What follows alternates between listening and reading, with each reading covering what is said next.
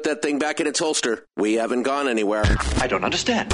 Check out the MichaelDukesShow.com for information on how to get access to the podcast. Welcome to the party, pal.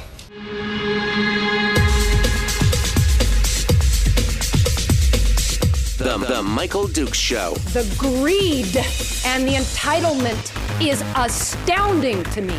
What more could you want from a low budget radio program? This is a dumpster fire. That was just BS. It is time to get a new perspective.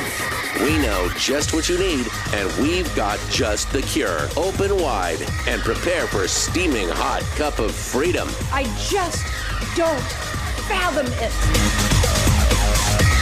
The Michael Dukes Show, streaming live across the world. Live around the world on the internet at michaeldukeshow.com and across the state of Alaska on this, your favorite radio station and or FM uh, translator. Hello and good morning to you, my friends. It is the Michael Duke Show, broadcasting live across the state of Alaska on this, your favorite radio station and or FM translator. Hi, how are you? How what's uh what's uh, what's going on in your world? Uh what's how is your how is your weekend? Are you ready to are you ready to dive in and uh and start the week fresh? I am not. I am not ready. I am not I was still man, I was laying in bed last night at 12:30 unable to sleep. I don't know why. I don't know. And then that alarm just went off like four hours later, and I just wanted to strangle it. But uh, you know, it is. Uh, it, it's just it's. I guess it's just one of those things. I mean, it's it's fun day, right? Fun day Monday, and uh, we've got to we've got to be adults about it and tackle it with vim and vigor and be all positive about it. And I just want to go back to bed. The worst part is, is that once you finally do fall asleep when it's like that, is that you are just like, oh, it's so good, and then the alarm goes off, and you're just, if I hit that snooze button one more time, it's gonna be bad, right? Yeah. Mm-hmm. Yeah. Anyway, so that. thank you. Uh, th- thank you for joining us this morning uh, in our in our combined and and uh, shared misery of Monday. It is it is what it is. Why do we have to be adults? Yeah, that's uh, that's that that's the that's my the first question I asked myself this morning when that alarm went off. Why why do I have to be why can't I just be a teenager for another minute and just hit that alarm and have mom come in and wake me up? Mom, I don't want to get up. All right. Um well, let's uh, let's crack into this, shall we, and see what we've got going on uh, for this morning. Uh, this morning, we're going to be talking with uh, David uh, Boyle, who is going to. Man, I really wish we could get a twofer. First and foremost, he's going to come on, and we're going to talk about. Um, uh, we're going to talk about the COVID, COVID Alliance. Am I right? I think it's the COVID Alliance. We're going to talk about that. They're having a meeting here uh, in October, and we're going to discuss that. And uh, we'll we'll figure it out and see what what all's going to be covered on that, and we'll we'll talk about that. Uh, we'll talk about that here uh, uh, in just a few minutes this morning, starting starting at about six twenty four. We'll we'll hit on that. And then maybe, I don't know, maybe we'll pull David aside for a little bit afterwards because he has written a fantastic article talking about the local races for school board in Fairbanks. Now, as I've mentioned several times here over the last uh, couple weeks, we are hot and heavy into it, folks. I mean, we are, we, we are, we're there. We, we are just about to have the, um, uh, we're just about to have the local elections uh, across the state in various areas here in the first week in October. and this is where you can make a difference. Um, you know, I will say first and uh, first and foremost, uh, the the frustration that many of us feel as we watch the absolute clown show that is national governance in this country. Uh, we feel a uh, we feel a tremendous amount of frustration, um, uh, you know, kind of of hopelessness. Um, you know, I keep remembering the old proverb of something along the lines of "hope deferred makes the heart sick." Kind of thing. Like we keep hoping that they're going to figure it out. We keep hoping that we're all going to be come to, we're going to be able to come together. We hope that we're going to be able to find some compromise and that there'll be an end to the divisiveness and the uh, bickering and the back and forth that we see a lot of times from the uh, uh, that we see a lot of times on the national stage. And usually we are severely disappointed. And I got to be honest with you. it gets a little tiring, does it not? I mean, you guys are all, um, you know, you guys are, are, are all know what I'm talking about. You watch the the you know you think it'd be written by somebody who works for the Onion or for the Babylon Bee. Some of the stories that are coming out, but no, they're actually true to life stories. This is what's happening in Washington, and quite honestly, it's one of the reasons why I have been advocating for the last I don't know ten years, 12 years, 15 years, I don't know at this point, to where we should really just focus more on issues that are here inside the state and really focus on issues, more importantly, that are happening in your own backyard. And when you have these local elections coming up, you owe it to yourself, uh, you owe it to your children, you owe it to your family, the people around you to really study in and talk about the different people who are running for various races and candidacies and everything else so that you can be informed and hopefully make that difference. Because I think, as I was mentioning earlier, there was a time um, about, I guess it was close to 10 years ago, where while the state was ostensibly pretty red overall, more of a you know more of a conservative state according to the numbers and everything else and what you know kind of that anecdotally what you know you take the you take the temperature of the room and that's what you'd think.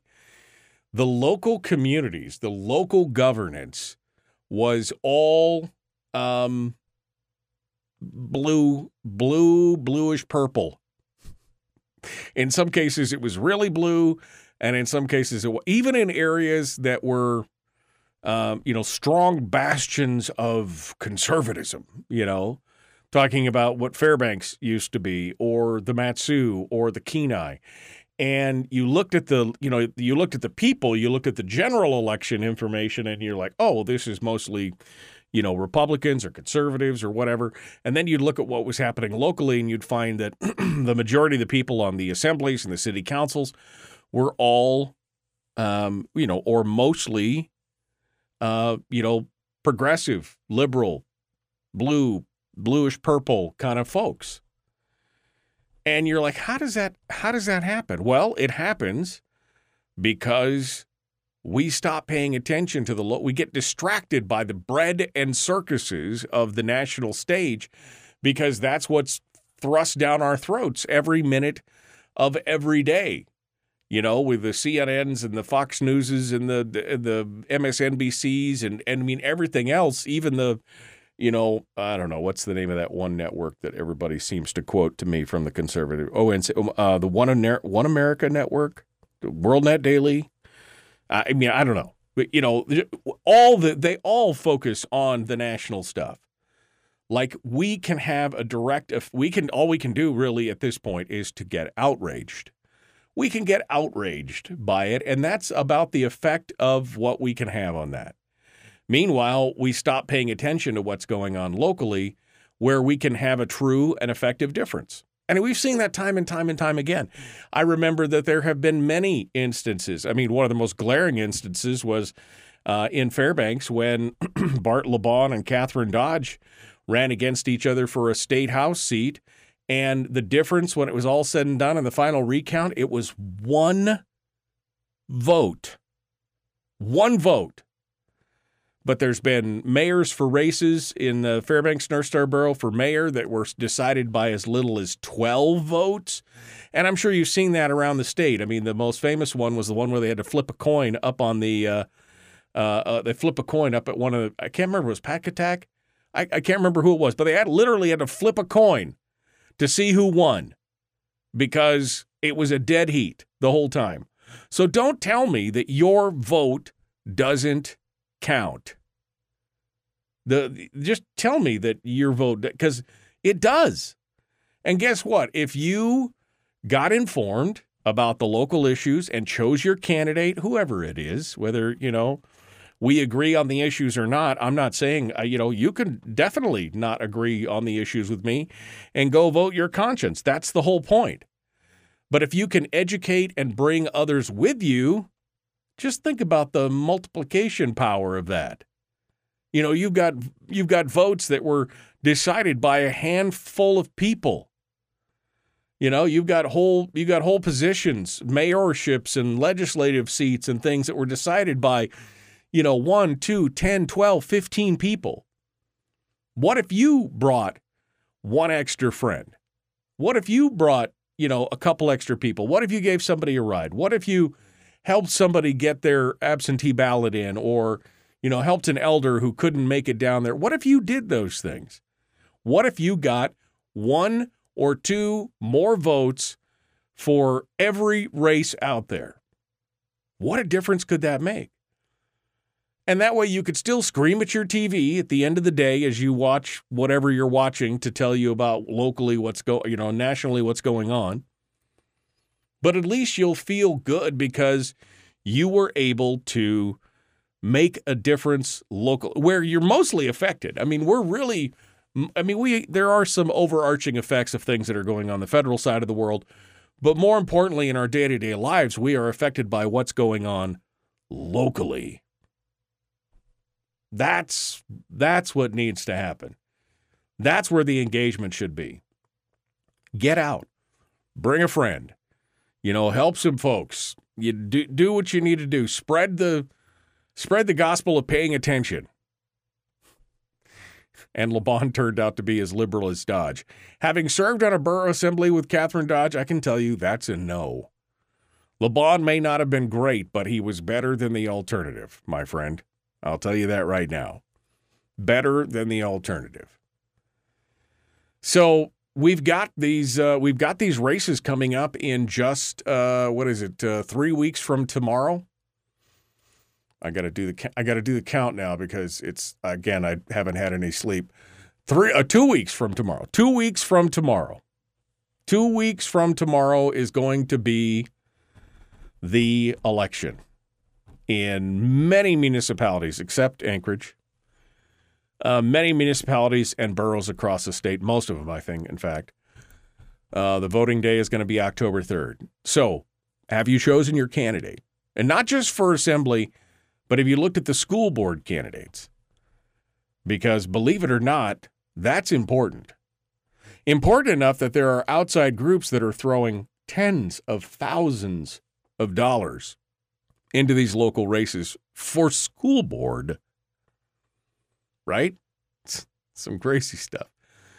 Anyway, uh, we're going to talk more about that here later on, but uh, we've got uh, David Boyle coming in.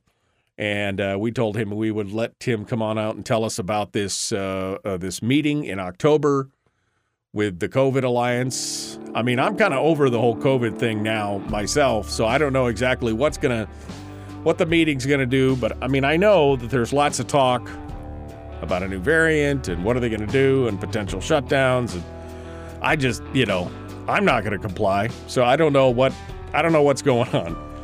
But we'll get this. We'll get the rundown from uh, from David Boyle here in a minute. The Michael Duke Show, common sense, liberty based, free thinking radio. We're going to be back with more here in just a moment. Don't go anywhere. David Boyle, our guest.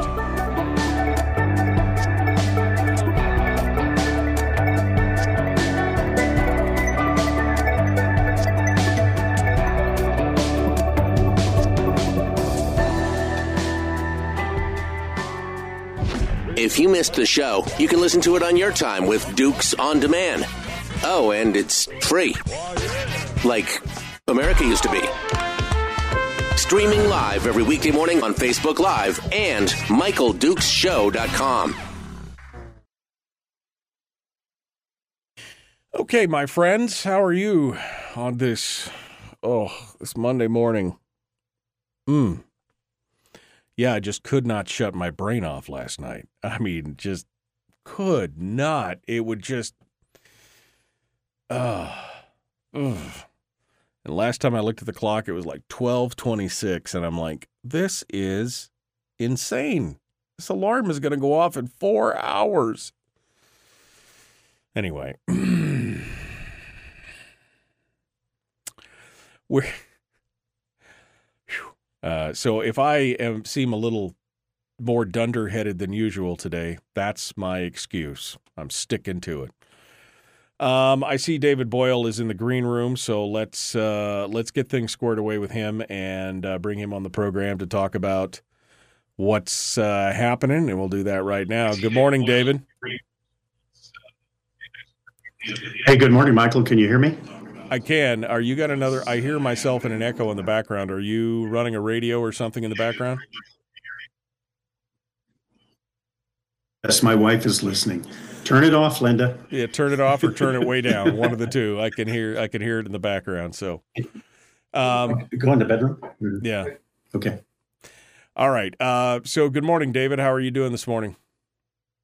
Uh, I'm doing pretty well. Still got a bit of a tickle cold, which is kind of funny. It feels like a carry. Just continuing on with um, my, my latest COVID, maybe, but I hope not. But I'm in uh, right now. I'm in Leadville, Colorado, and it's at 10,200 feet. So that might have an impact on my O2 uptake as yeah. well. No, that breath thing at high altitude definitely not a not a fun thing. All right, so we're going to dive into this on the whole COVID alliance thing, and we can talk about that. Do you? Um, um, I would like to talk to you about this uh, latest article that you just uh, dropped yesterday, I guess, over at Must Read, talking Yes. about the Fairbanks School Board. So I don't know if you want to take a segment and talk about the COVID alliance. I don't know if we can. I don't think we need two segments on it. Uh, it's probably enough to get the information out, and then spend the second segment talking about that, or what uh, if you have the time. Nope, that, that's fine, Michael. Be glad to. And um, yeah, these those folks up in Fairbanks better start paying attention to their school board elections. Yeah, no, I agree. Uh, they they should be paying attention to all the elections, but school board is the one. I guess that's the one that keeps getting forgotten. I mean, I remember even you know as I sit down and go to vote, and I'm like, oh, who is who is running for school board? It's like last minute. Even I was like, uh, who is it? Unless there was some candidate that was a true standout, I could never. I, I could never remember or bother to pay attention to it, and we should. We should be paying attention to it. Yeah, you know, uh, I've I've always said, like in Anchorage, that uh, it appears as if um, chuck holes are more important than kids when it comes to voting, because people tend to vote for, you know, are the roads plowed? Uh, Right. They filled the chuck holes in front of my home? And it's an afterthought when it comes to uh, school board elections. And the other thing is, and people used to call me up and said, David, who do I vote for in school boards? And Yeah, uh, that, that happens all the time to me. Who who do I vote for? Not necessarily in school board, but people that call me, I get two or three calls on election day. Who should I vote for? You're deciding now who to vote for? I mean, we should be paying attention to this a lot closer, you know. All right, well, hold the line, David. Uh, we're 22 seconds out, and we're about to jump back into it. So I'm going to uh, mute you for just a minute here. We'll be right back to you. The Michael Duke Show continues. Your home for common sense, liberty based, free thinking radio. Please uh, like it. Well, we're a minute out. Uh, we're okay. Wait. I got I got distracted. There's too many too many different colored boxes up here above me. So now we're 40 seconds out. I was a little ahead of the guess better to be early than to be late in this situation. Uh, Jennifer uh, Sampson says the uh, the left is running the left running in Fairbanks are super libs this year. I mean, I would not doubt it. Look at what's going down on the Kenai. All I had to do is read the flyer on the Kenai Peninsula Borough and realize, woof, man, there's some there's some left wing people down here for sure. Uh, and if you don't take control of your school system, you you best you best pay attention or expect to get what you get at this point. All right. Um, Just vote the editorials. Read the editorials in the paper and vote the opposite, says Jim. Well, they don't. All right, here we go. The Michael Duke Show. Common sense, liberty based, free thinking radio. Like and share, like and follow. Let's get to it. Here we go.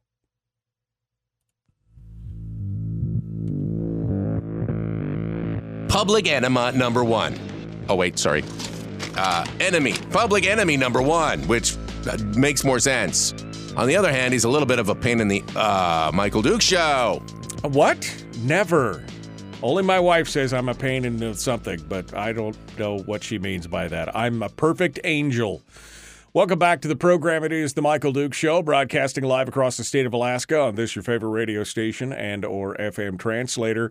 This morning we've got a chance to talk to David Boyle, a name you probably recognize if you've been following uh, education issues here in the state of Alaska for the last well, I don't know 20 years or so. Um, we're going to talk to him about education though, but we're going to do that in the next segment. In this segment.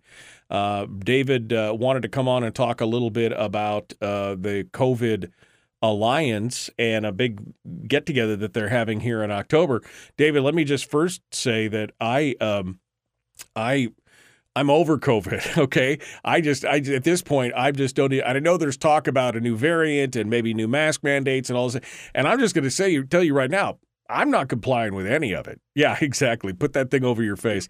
I am not complying with any of it uh, because, uh, you know, we already went through all the fear. We we already went through the whole thing. I've done it all. They've shut down the businesses. We've paid the price. We've had the pain and seen that it really hasn't made much of a difference. And, you know, because we all got COVID at one point or another anyway, it seems like. And like I said before, it's no longer a pandemic, it's endemic. It's going to be not just cold and flu season, it's going to be cold, flu, and COVID season moving forward with a new variant every year. Uh, we just can't shut everything down. So that's my look coming start coming into this conversation that's my point of view just so you know. So tell me about what's going on here. What is the covid alliance? What are you trying to achieve? What's going on?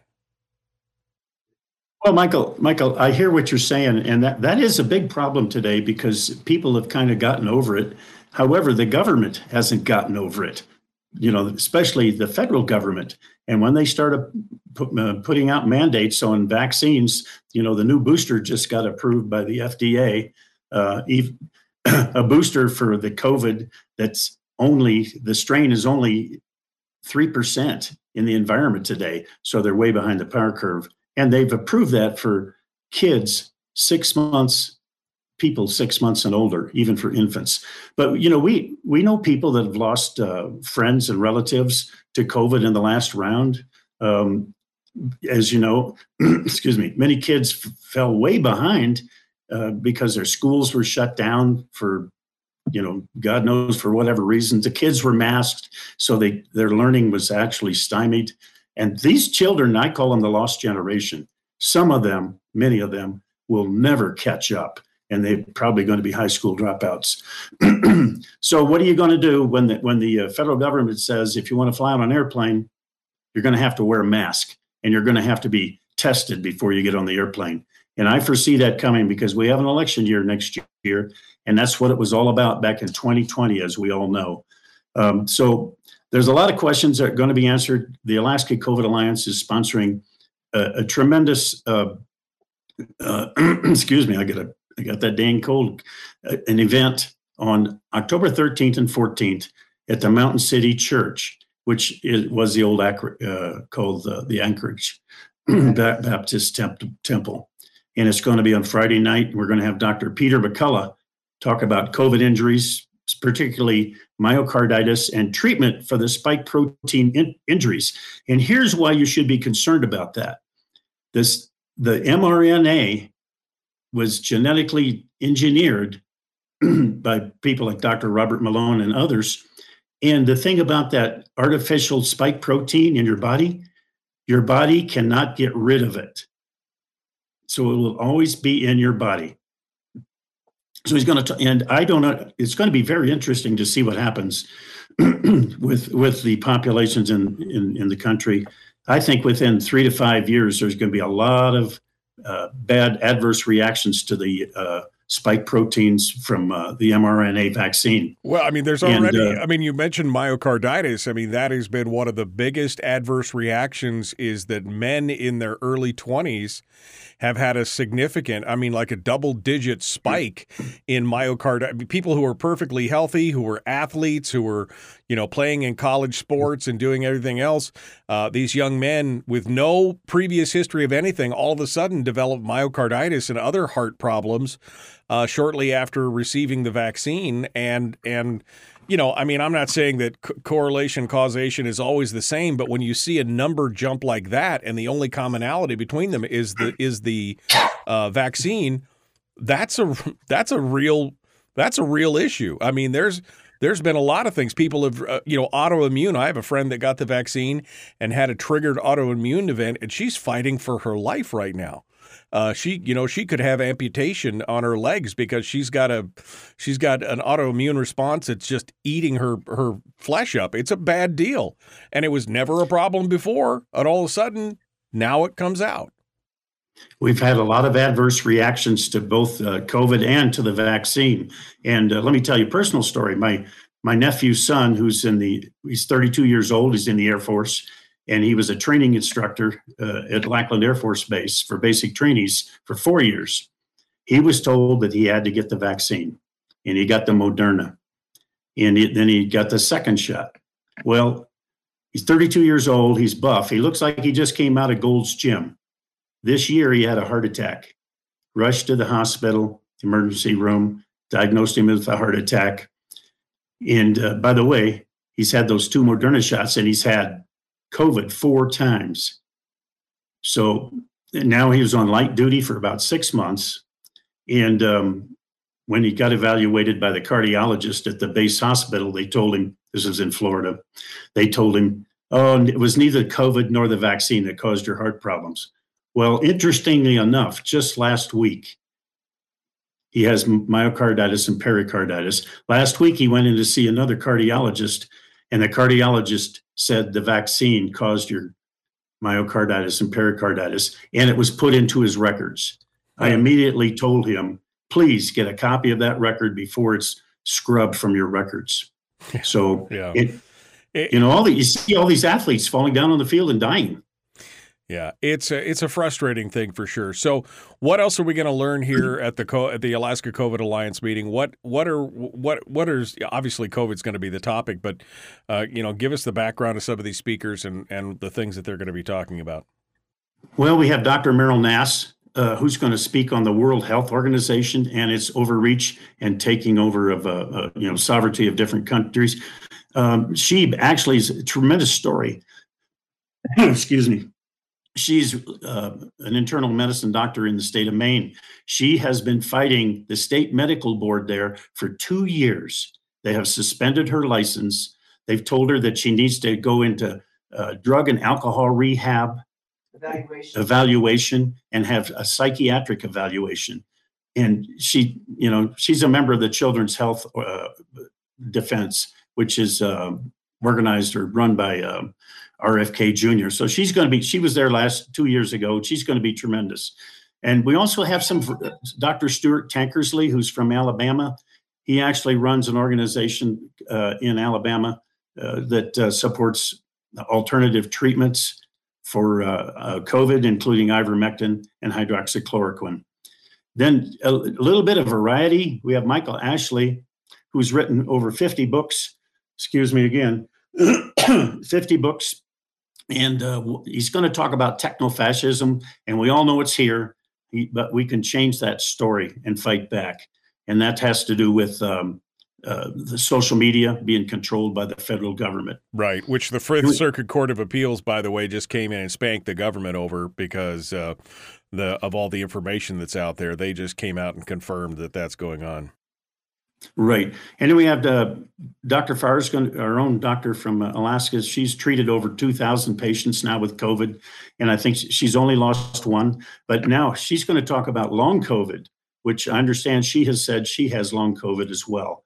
And uh, talk about how it can be uh, remediated and talk about uh, all other COVID injuries and treatments. Um, Dr. Jordan Vaughn is another doctor from Alabama, and and he's going to be talking about long COVID and blood clots.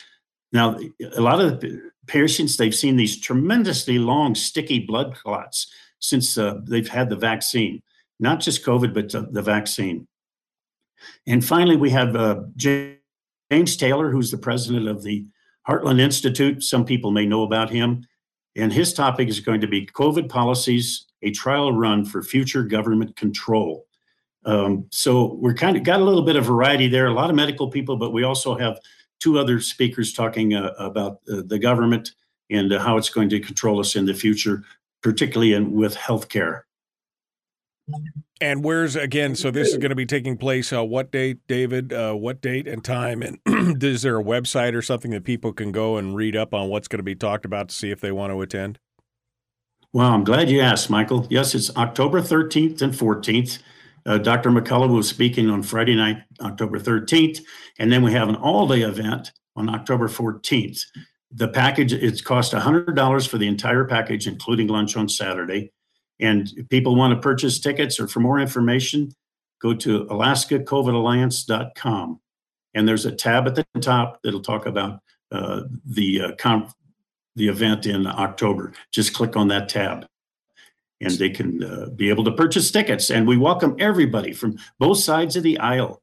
We welcome the healthcare community, and we mostly want patients to come right and find out what's going to happen in the future and how to remediate uh, some of the problems they're having with the covid vaccines AlaskaCOVIDAlliance.com, october 13th and 14th uh, evening and daytime friday night and saturday uh, it'll be good, some good information. Now, I mean, just let me say, if you want to get the booster, if you want to get the, the I'm fine. Uh, you know, more power to you. Again, uh, what's you know the whole thing for me has always been the unknown the unknown consequences, the unknown side effects of using a lot of these things, and I think a lot of the data has shown um, that that was the right call for many of us who did it. And like as you pointed out, you know there have been people who've gotten the shot and multiple boosters, and still, uh, I have a friend that that again just last week was down horribly with COVID for three or four days, and she's on her third or fourth booster at this point. So it does happen. We're all going to get it. Um, I think that uh, it, it is a dangerous disease. There's no doubt about it. But we need to be well informed as uh, as as much as we can. So if you want to get it, great. But if you want uh, if you want more information, uh, maybe get some alternative points of view, this is the place to go. Alaska COVID Alliance.com. Any final thoughts on this, David, before we go to break? Uh, one final thought, you know, as as we've we've seen in the past that uh, the government has um, collaborated with social media, uh, the technocrats, and they use fear to control people, as you well know.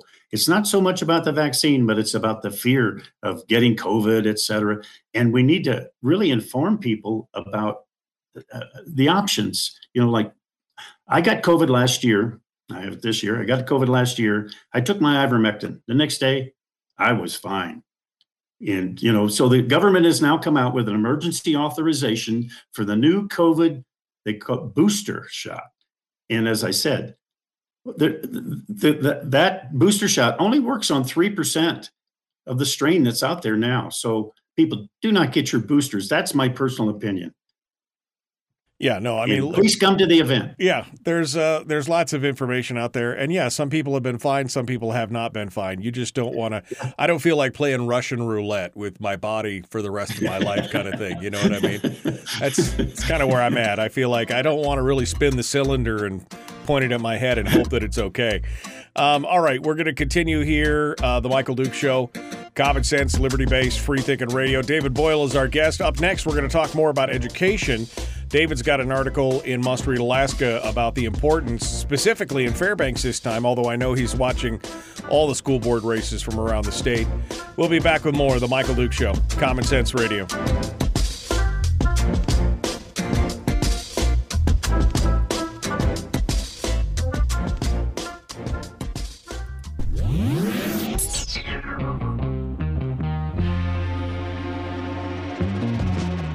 running on 100% pure beard power. Oh, also some coffee. We dip our beard in coffee. Ha, nice beard. The Michael Duke Show.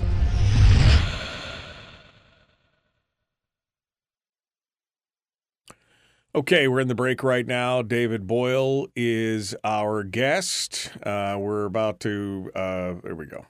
Uh, there we go.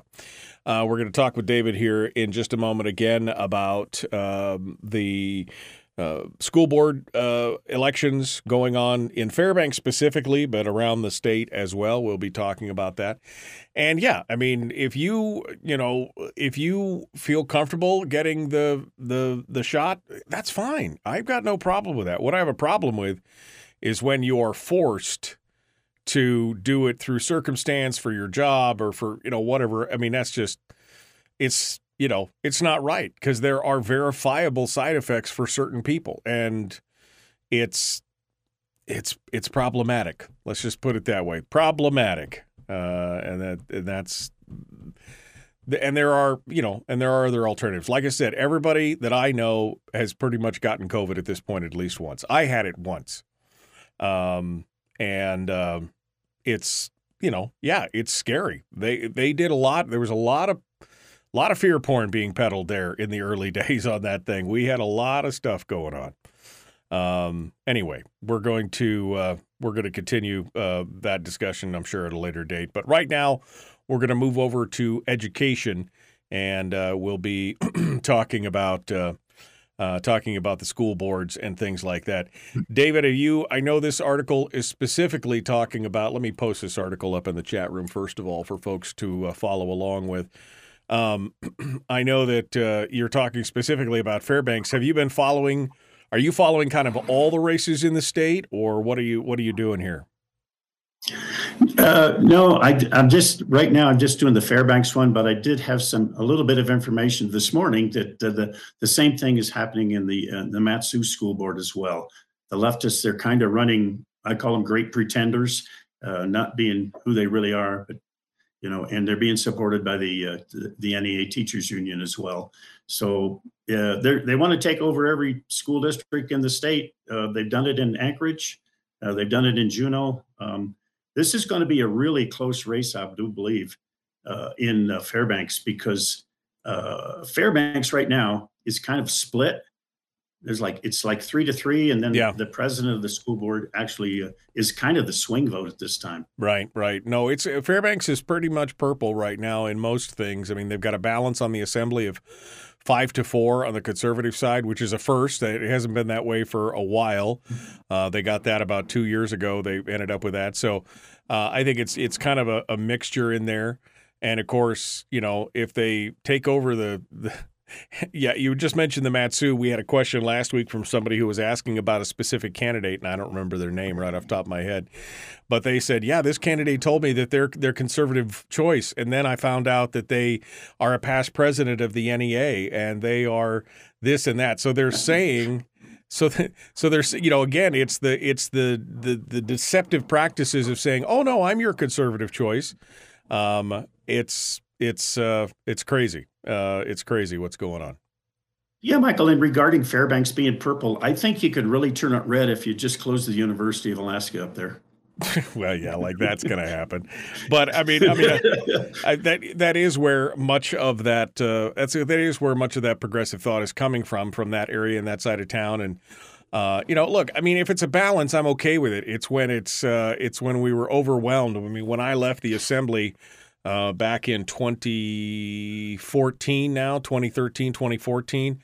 Um, I mean, we had gone from being fairly balanced to basically when I left, that left Lance Roberts on the assembly as the only conservative voice on the entire assembly uh, out of nine people. It was definitely a tough, definitely a tough situation. So, uh, uh, you know, it, hopefully people are paying closer attention to what's going on and they're going to get out there and vote. They need to. They need to get out there and vote. They need to be informed and not just be calling you or me or whoever to get their information on election day. They should do a little bit of due diligence on that and figure out who the candidates are that they want to support ahead of time.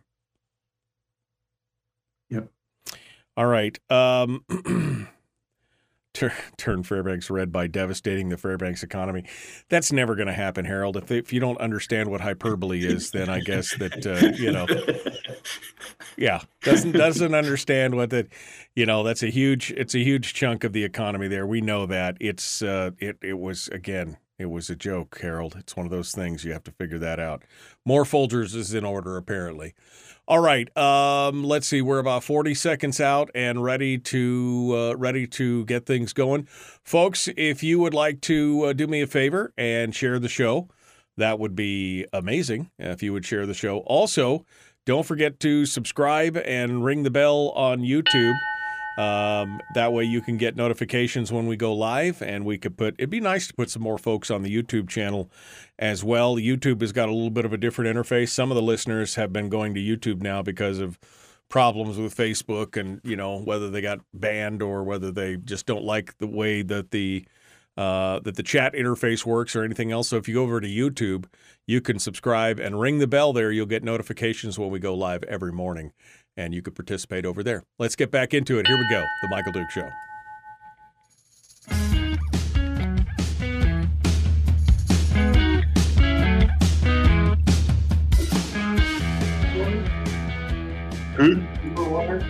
I'm, I'm fine.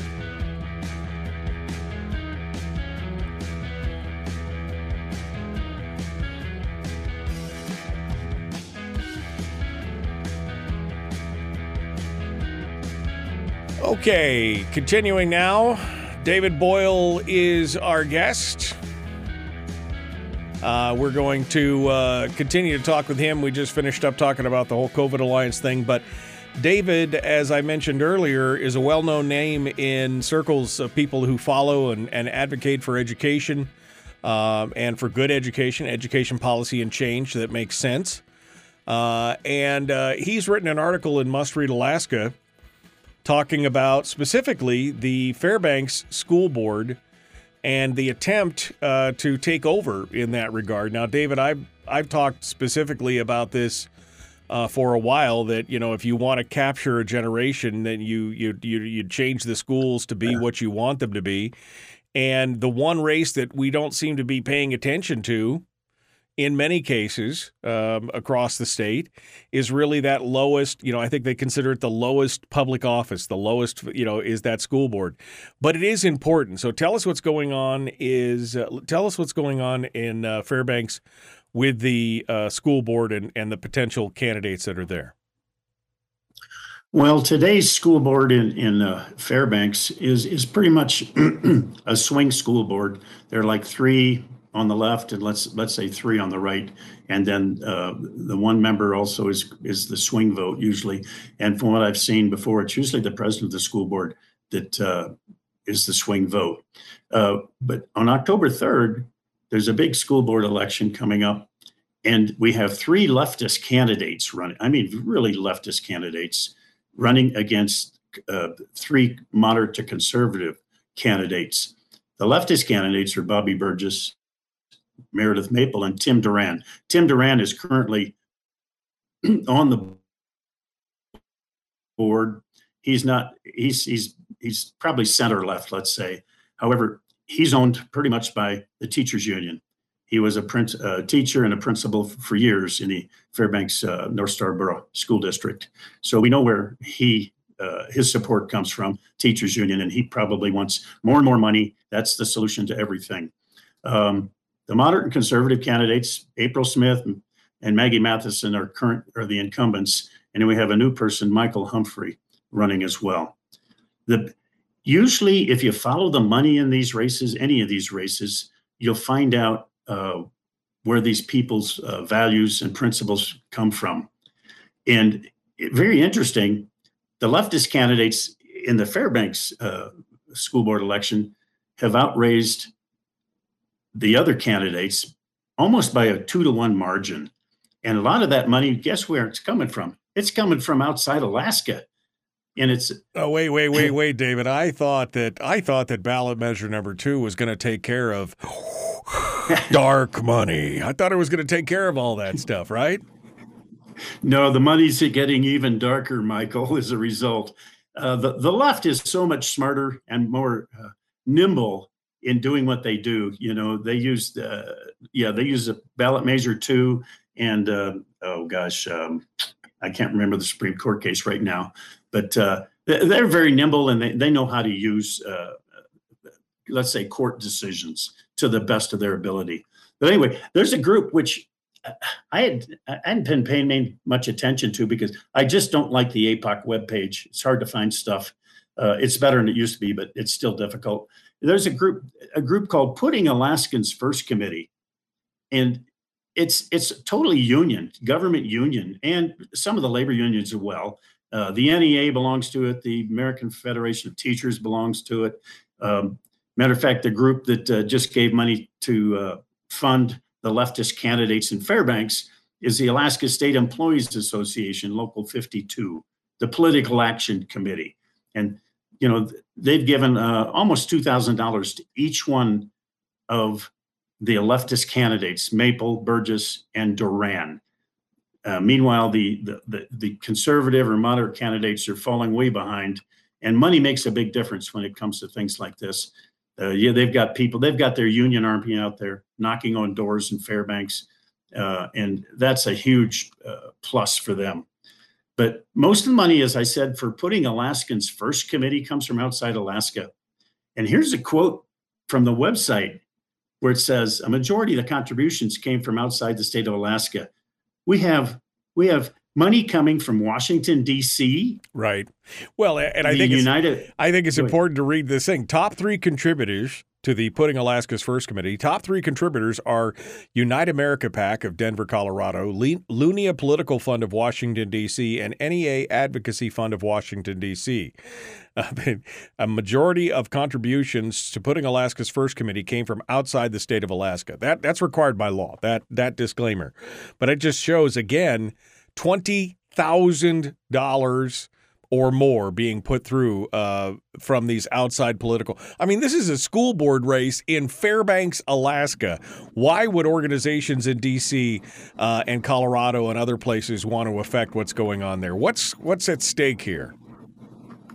Well, there's a lot of at stake because the indoctrination of our youth, for one thing, and this is not just happening in, let's say, Fairbanks, Alaska, and the rest of the uh, school districts in Alaska. This is a nationwide effort to control what's happening in the future. I really fear for this country. Uh, you know, we, we've seen the young kids are out, you know, Antifa, et cetera, and the demonstrators, uh, the radical environmentalist, environmentalist, which is the brand new religion today. Uh, they've indoctrinated the, the children in this and boy, it's it's tough to turn them around uh, against, for example, fossil fuels because they all have been indoctrinated in in environmentalism and, and clean energy. So once these kids get out into the workforce and and start voting, we're going to be overwhelmed by let's say socialist and marxist type philosophy so this is what this is what the left does they're really good at what they do they start with the young and you know, we conservatives and let's say the Republican Party, for what it's worth, we don't do that. And then we wonder what happened. So, school board elections are, to me, more important than local assembly elections because that's the future voters, and they're the ones that are going to control uh, the state and the country as a whole. But so we have these three candidates, the leftists, I call them candidates, Burgess, Meredith, and Duran, being funded by these outside interests. And like I said, it's not just happening in Fairbanks; it's happening throughout the entire nation. So these these uh, leftist candidates, they're not even saying who they are. They're running a pretender campaign. If you go to their if you go to their web pages, it says nothing. It's like motherhood and apple pie. Right. The only the only thing they have in common is the solution to the problems with K twelve education is more funding.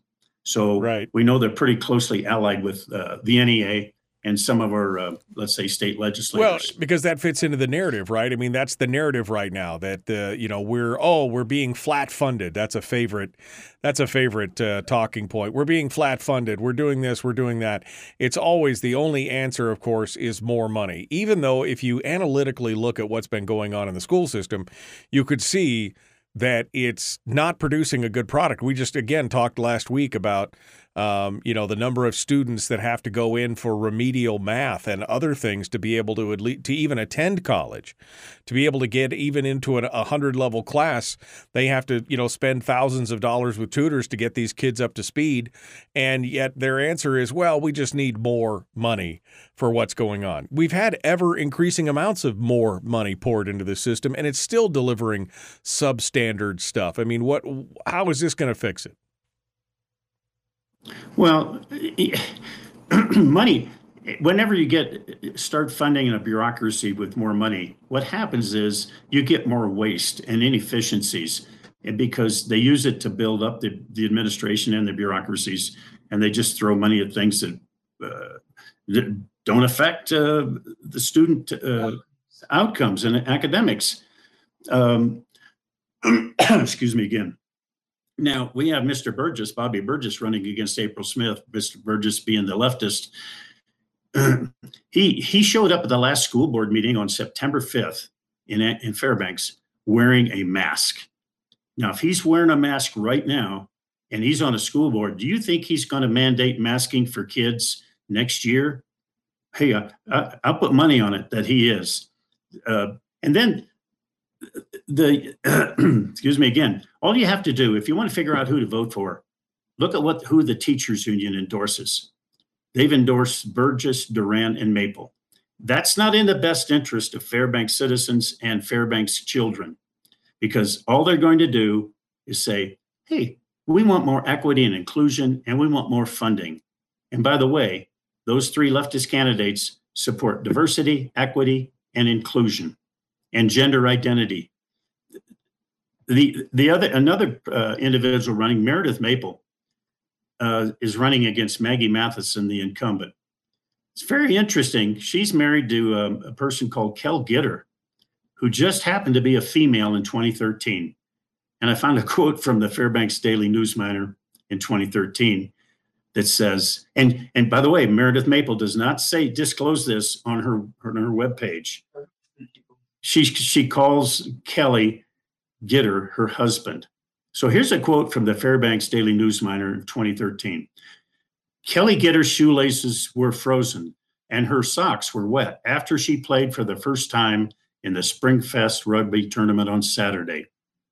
So having transitioned to a male, end quote, having transitioned to a male, Gitter and her, his wife, Maple, are raising their adopted child. So you know why not disclose that? Uh, are you trying to hide it? Well, because there'll be there'll be a whole thing about gender equity and trans kids and everything else in there. That'll be another. I mean, you know, that's why they don't trans they don't disclose it because they know it'll cause a fervor. Maybe they can sneak it in under the radar. And if, if and if Meredith Maple's on the school board, guess what? She's going to support hiding gender ID, pronoun usage, and transgender from parents which, by the way, my way of feeling is against against federal law. But um, one of the statements on our webpage t- should tell voters everything they need to know. Quote: Pre-K programming not only prepares students for kindergarten, but also improves their lives permanently. I have a real problem with that word programming. Right. And she believes it's the responsibility of the teachers to program children, not the parents. So, you know, uh, parents, you need to take a back seat if you want to vote for Meredith Maple. All right, Dave, um, uh, we got to wrap things up here. The three candidates that should be supported, in your opinion, uh, the three candidates uh, Michael Humphrey, April Smith, and Maggie Matheson? Uh, that's that's correct. And if, if you want to uh, hold the school board accountable and you, you want to be fiscally responsible, and you want to focus on academics and how teaching children how to read versus gender ID, transgender, diversity, equity, inclusion. I personally, if I lived in Fairbanks, would vote for Humphrey Smith and Ma- Maggie Matheson.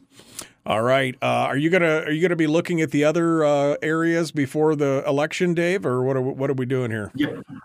Well, I'm going to work on the Mat-Su next, uh, Michael, and um, I, I, you know it's really really tough sometimes to find out information um, so if anybody listening uh, has information on the Mat-Su, please either message me or, or give me a call at uh, 907 444 4970. I appreciate any tips. All right, uh, David Boyle, thank you so much for coming on board and being part of it today. We appreciate you uh, coming in. Enjoy your time down there in Colorado. I hope you start feeling better. Uh, we look forward to Thank you very much, Michael, and thanks for what you do on your show. Yeah, I appreciate it. Look forward to you coming back uh, here later and talking with us again. Uh, David Boyle, our Thank you. guest, The Michael Duke Show. Common sense, liberty based, free thinking radio. More ahead in just a moment.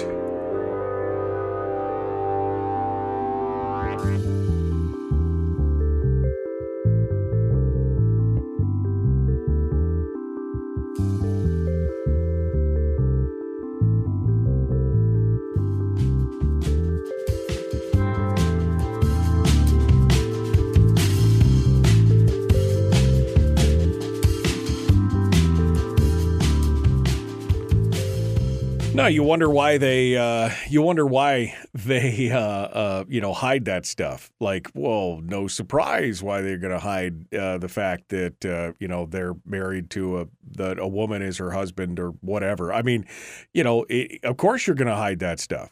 Of course you're gonna. Of course you're gonna pull that. Pull the. Pull, you don't want people. You know, because maybe you'll maybe you'll pull a few more people if they don't know that this is all part and parcel of that whole thing right now. Of course, you you wouldn't know that. That would make sense. Um, all right, I got to do the top of the hour refresh here, so you guys are gonna uh, uh, you guys are gonna lose me here on the feed for just a second as I refresh the uh, the browser, and uh, we'll continue on. Coming up here in just a moment, we're gonna open up the phone lines, and we're going to continue to talk about uh, uh, some of the educational issues and more. That's all coming uh, directly ahead here. Uh, jumping back into the uh, jumping back into the studio, and there you go. Uh, what's going on? Uh, he's visiting Colorado, Harold. For uh, apparently, you know, pay attention. Pay attention, my son. He's visiting Colorado. He lives here in Anchorage, so he lives down in in Anchorage. So, but you know, you make your own assumptions. You are free to do that. Make it all work. Um, all right. Um, bureaucracy now, says Brian. Bureaucracy now. Um, uh, all right. Let's see. Uh, let's see. Um, people, you know, saying if you should have teachers and principals on the school board. Uh, and Jeannie says, I don't think people from the echo chamber are good candidates. I would agree with that. They also have a vested interest. There's a, in many ways, a direct conflict of interest there because they are they're they're directing the policies that they themselves would have to live under. I think it's a conflict of interest, quite honestly. Um, but uh, again, that's just my humble opinion. Um, let's see. Um, dark. Willie says dark money. Yeah, no, it's uh, it's good stuff. All right. Um, okay. I think we're all caught up. Um, um, I have a couple of neighbors who reliably vote for the parties approved candidates. So when I in doubt, I vote the opposite. Yeah, I mean, somebody said just look at the who's that? I think Jim just said look at the look at the editorials in the News-Miner and do the opposite. I mean, you're not wrong as far as uh, as far as a uh, a pretty surefire way to know that you're going to be voting for you know the right side of an issue is if you're looking at the editorial boards from the uh, Newsminer or for the ADN and doing the opposite. You're probably doing the right thing. You're probably okay, but that's no excuse. You should be, in fact, you should be, in fact, getting the lowdown and the scoop and getting the information on all the various uh, candidates and doing your own due diligence on it. Like I said, I don't mind answering those and fielding those phone calls on election day. Uh, I mean, you know, what did Brian say earlier? Something like, no, no, no. Call me when you're in the voting booth and I'll tell you who to vote for. I mean, you know, sometimes you gotta, sometimes you feel a little bit like that. But uh, you know, I, I don't mind fielding those questions, but sometimes I wish people would take a little more responsibility in finding the information that again, don't if you want to call me, if you have my phone number, if you want to call me and ask me who to vote for, I'll do my best to have the information for you. But uh, you know, Do your own due diligence. Again, a reminder for you guys out on the KPB. Um, they're not gonna they're not gonna mail voter pamphlets to you. You guys either have to go down to the uh, the city hall or wherever and get it yourself, or you have to go on to the website and um, and download it and look for the look for the look for it yourself. So there you go. Jennifer says in Fairbanks, she says, call me in Fairbanks. She says, call me. She'll tell you who to vote for. She'll tell you who to vote for. The Michael Duke Show, Common Sense Radio. Here we go.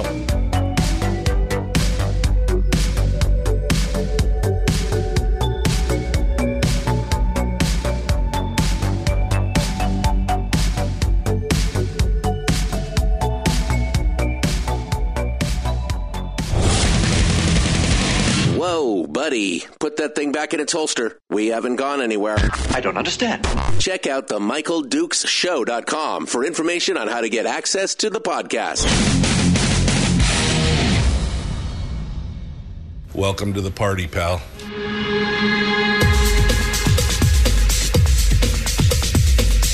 The, the Michael Dukes Show. The greed and the entitlement is astounding to me. What more could you want from a low budget radio program?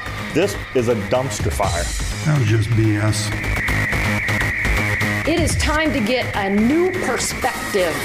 We know just what you need, and we've got just the cure. Open wide and prepare for a steaming hot cup of freedom. I just don't fathom it.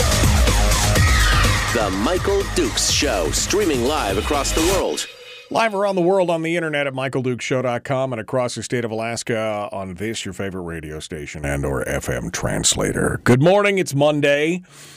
Um, if you couldn't tell at the end of the, I apologize. Um, I'm working on about three and a half hours sleep today.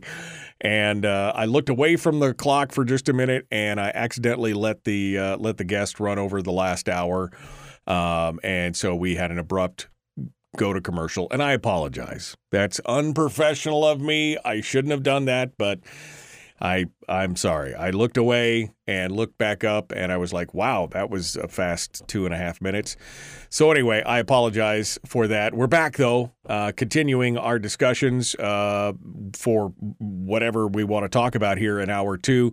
We just talked to David Boyle about uh, schools and school boards and how important it is to uh, to pay attention to what's going on there. And as I was just telling the chat room uh, here during the top of the hour break, it's up to you. Um, you have no room to complain and gripe and and and whine if you don't get educated on who is up for election in your jurisdiction. Uh, remember, uh, the 3rd of October for the peninsula, for the valley, for the interior is going to be the big municipal election. And that's the time to really pay attention. And down specifically, down in the, uh, specifically down on the peninsula, um, the voter pamphlets, which are normally historically have been mailed out to all registered voters, are not being mailed this year. They are instead um, th- they're uh, only available for either pickup at the city halls, the borough building, city hall, or you can go online and view the PDF of it online, which is what I did. I went through and read uh, about some of the candidates just because I was curious as to what the candidates would say in their statement and to see if I could uh, pull information out and uh, see if I could uh, uh, you know, read between the lines, so to speak, to see which candidate has been, uh, uh, you know, which candidate is which, which candidate is more liberal, which candidate is more conservative. And I think for the most part, you can read between the lines and see those things. But yeah, it's going to be a very, very busy season. And you can do more good by affecting what's going on in your local community uh, than you ever could at the national level. So, I mean, I'm not paying attention to the I'm not paying attention to the impeachment or the the the trials or the the the grand jury indictments or I mean I you know those things happen and I see them in the background but I am definitely not focusing on any of that. I'm focusing on what is going on in our local community. And yeah, in Fairbanks early voting starts today. I don't know about the Mat-Su. I don't know about the Kenai Peninsula Borough, but uh, early voting should start soon. And again, election day on October the 3rd. So I hope you guys are all all paying attention and getting all the knowledge that you can to make all this work. All right, so uh, this second half of the hour, I was going to have a guest um, uh, that was going to be joining me, but they got called away, so unable to do it. We'll be talking about the uh, the creation of a new federal digital currency. Uh, there's a move afoot to be part of that and to and to play into that market. And I was going to have a guest come on to talk with us about it, and they got called away. So hopefully next week or two we'll be able to have them back on and to talk about the creation of this currency, the pros, the cons, what's going on, what's happening with it.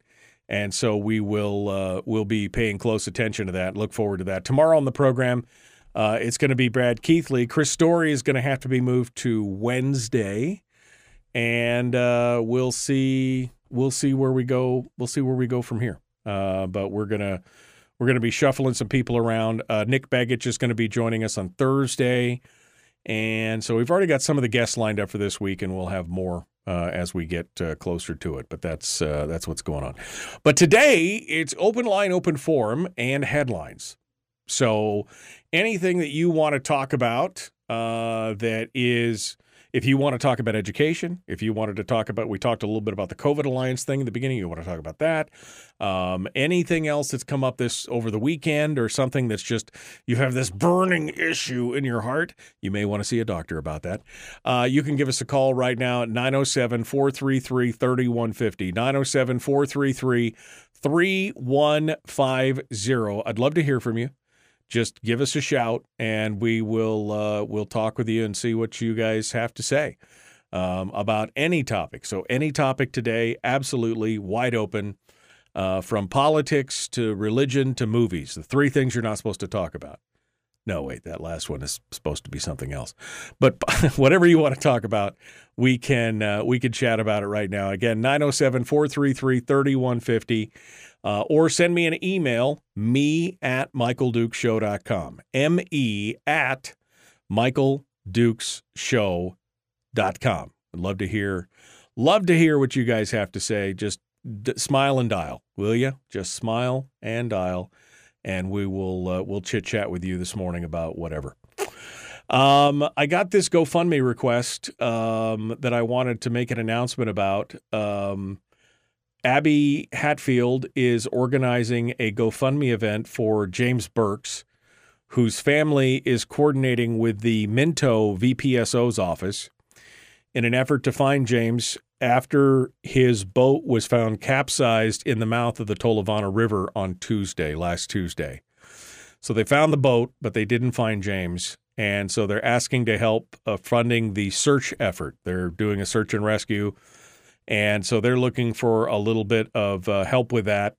Um, I've got a have uh, got a GoFundMe link which I'm going to go ahead and post up in the chat room, uh, so that folks, if you want to, if you feel so inclined to donate for local people, uh, now is the time to now is the time to do it. I'll post that link up in the chat room. Uh, so you can go out there and look at, or you can just Google, go to GoFundMe and look for support the Burke family. B U R K. Support the Burke family. Um, I can't imagine anything worse than not knowing the fate of your loved one. Um, and so hopefully um, they can raise uh, raise enough money to uh, put together a search and rescue team to go out and see if they can find him out there uh, on the thing. So anyway, I posted it up. The link's in the chat room.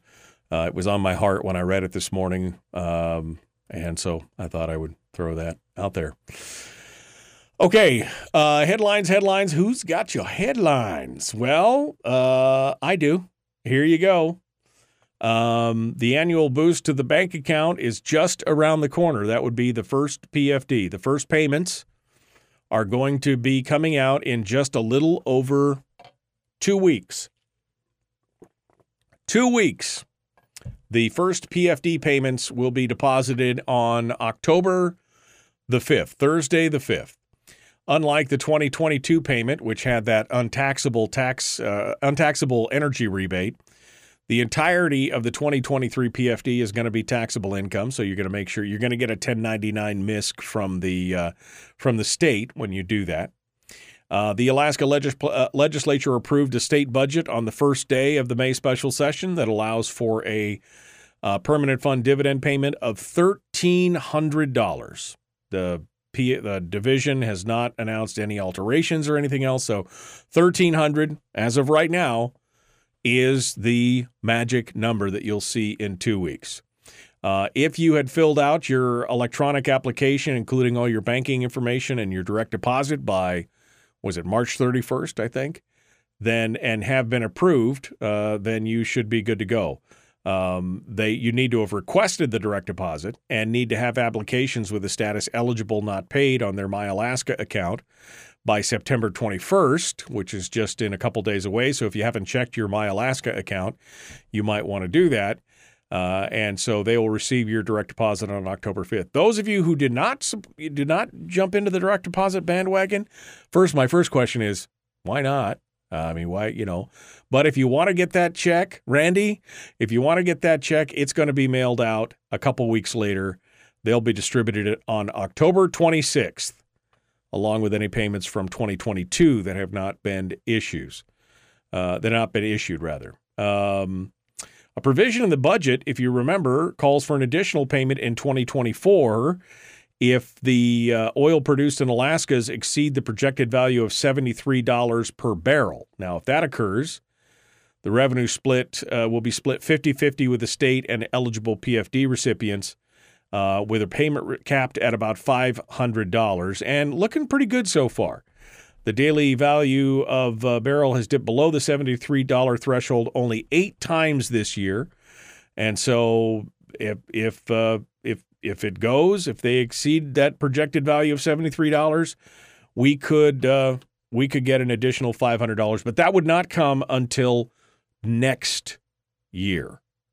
So just that that's that sliding scale that Bert Stedman, that magnificent walrus, he uh, he put in there to to appease everybody who was like the 75-25 is wrong. Well, fine. And of course, I don't think he expected I don't think he expected it to continue to run the way it has, but it'll be fine. So maybe we'll get another $500 per person next year. We just never know at this point, but we'll be we'll be watching it and uh, and paying attention. Okay, um, we got more coming up. Uh, I see Ben Carpenter in the. There's a mosquito in the chat. How in the world did a mosquito get in here? in the studio. I mean, I thought they were all dead. Um, all right, we got more coming up. I see Ben Carpenter's in the chat room, and uh, we'll uh, see what he has to say here uh, in the chat room here in a second and talk about some other things as well. We have got to go. The Michael Duke Show, common sense, liberty based, free thinking radio. We'll be back in just a moment. Don't forget you can come out and join us on Facebook if you'd like, or any of the other rooms, but Facebook's pretty easy. Facebook.com slash Michael Dukes Show slash live. Come on out and be part of it with us. We'll be back with more right after this.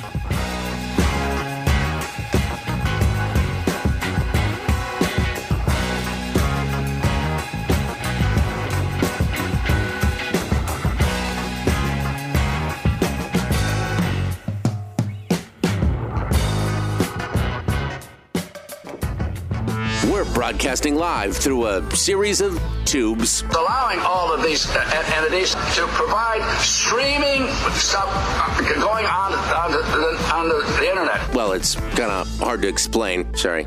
Streaming live every weekday morning on Facebook Live and MichaelDukesShow.com. Okay. Hello, my friends. Hello. So, what guns are people going to buy? That's what that's what Brian said. I'm not buying any guns. Evil, evil guns. I'm not going to do that. Representative Carpenter says replace incumbent KPBSD school board members. Current members are most responsible for the current state of our schools. Change won't happen without new thinking. I agree with that. I mean, Feel free, by the way, Ben, to call in if you want to uh, if you want to give your thoughts on how that's cra- I mean how the crafting of the of the of the uh, policy by the school board has affected education today. I, I think again, I think a lot of people just not paying attention to it. I mean, again, the school boards are the lowest the lowest office in the state. They're an afterthought. I can't even think about. They're like, oh, who was I voting for? I don't know. Half the time, it's a guess. I think for some people, they're just picking either the incumbent because they're in there, or uh, they're picking a name, you know, at random. They got a 50-50 chance of, you know, getting. We'll just pick a name at random. I think that's the way it is a lot of times. You know, uh, I think that's I think that's how it goes.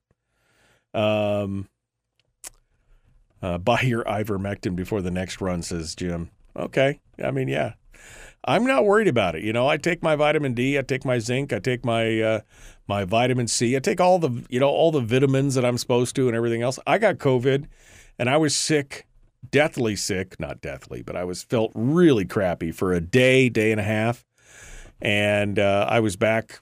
I, in fact, I never even I never even took time off work. I literally worked from home the day. Uh, for, I worked from home for two days, and then I was back out at it not too long after. By the end of that week, it was all good. Uh, Jeremy says he's buying a new snowblower. Are you buying a gas snowblower or are you buying a battery powered snowblower? That's my question. That seems to be the new trick thing. Everybody's like, oh, all these battery powered things. And they work pretty slick. I got a buddy that's got a, a battery powered snowblower and he's pretty happy with it. But uh, I mean, are you going battery or gas? You live off the grid, so probably gas, I would imagine. But I mean, I don't know. You tell me. See what's uh, see what's going on. Okay. Um. See, I'm looking back here at uh, anything else that you guys talked about that I missed. Uh, Sandy says, "Why aren't the state troopers actively searching for Jim Burke?" I don't know. I don't know. I just I saw that it came across my email feed. I want uh, folks to, uh, if they want to get a chance to go out and support it, they can.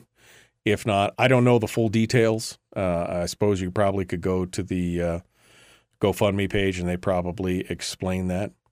Vote Lindsay Bertoldo for KPBSB KPBSD uh, board member is what uh, is what Chris said, and I see that Lindsay that her husband is also running for assembly, right? So she's running for the school board. Her husband's running for assembly. Uh, they both sound like pretty conservative folks based on their statements that they made in their thing. So that's it's good. Um, there you go. Um, buy a wow. Jim Jim is a little salty about this. Buy battery operated gear. Keep the cobalt mines in Africa open. The new ch- it's for the children. The new child slavery. oh man. And I was right. Uh, Jeremy says he's going to get the new gas Toro pow snowblower. He doesn't have to change anything. So there you go. All right. Well, good. Well, there you go. Uh, protection gun, says Audrey. Protection gun. Yeah, I know. That's that's what I need. I, that's all I have. That's all I have is protection guns. No murder guns for me. No killer guns. Just protection guns. Um, all right. Well, we're coming up on the uh, next break. Uh, coming up from the next break, and we're going to open up the lines. I got some headlines, but if you guys again want to talk about anything, and Ben, if you want to call in and tell us how that works, the synergies between the legislature and the school boards, and I mean, I'd love to hear what you have, what your thoughts are on that. Uh, 907 433 3150, 907 433 3150. Let's get back to it. Here we go. Yeah.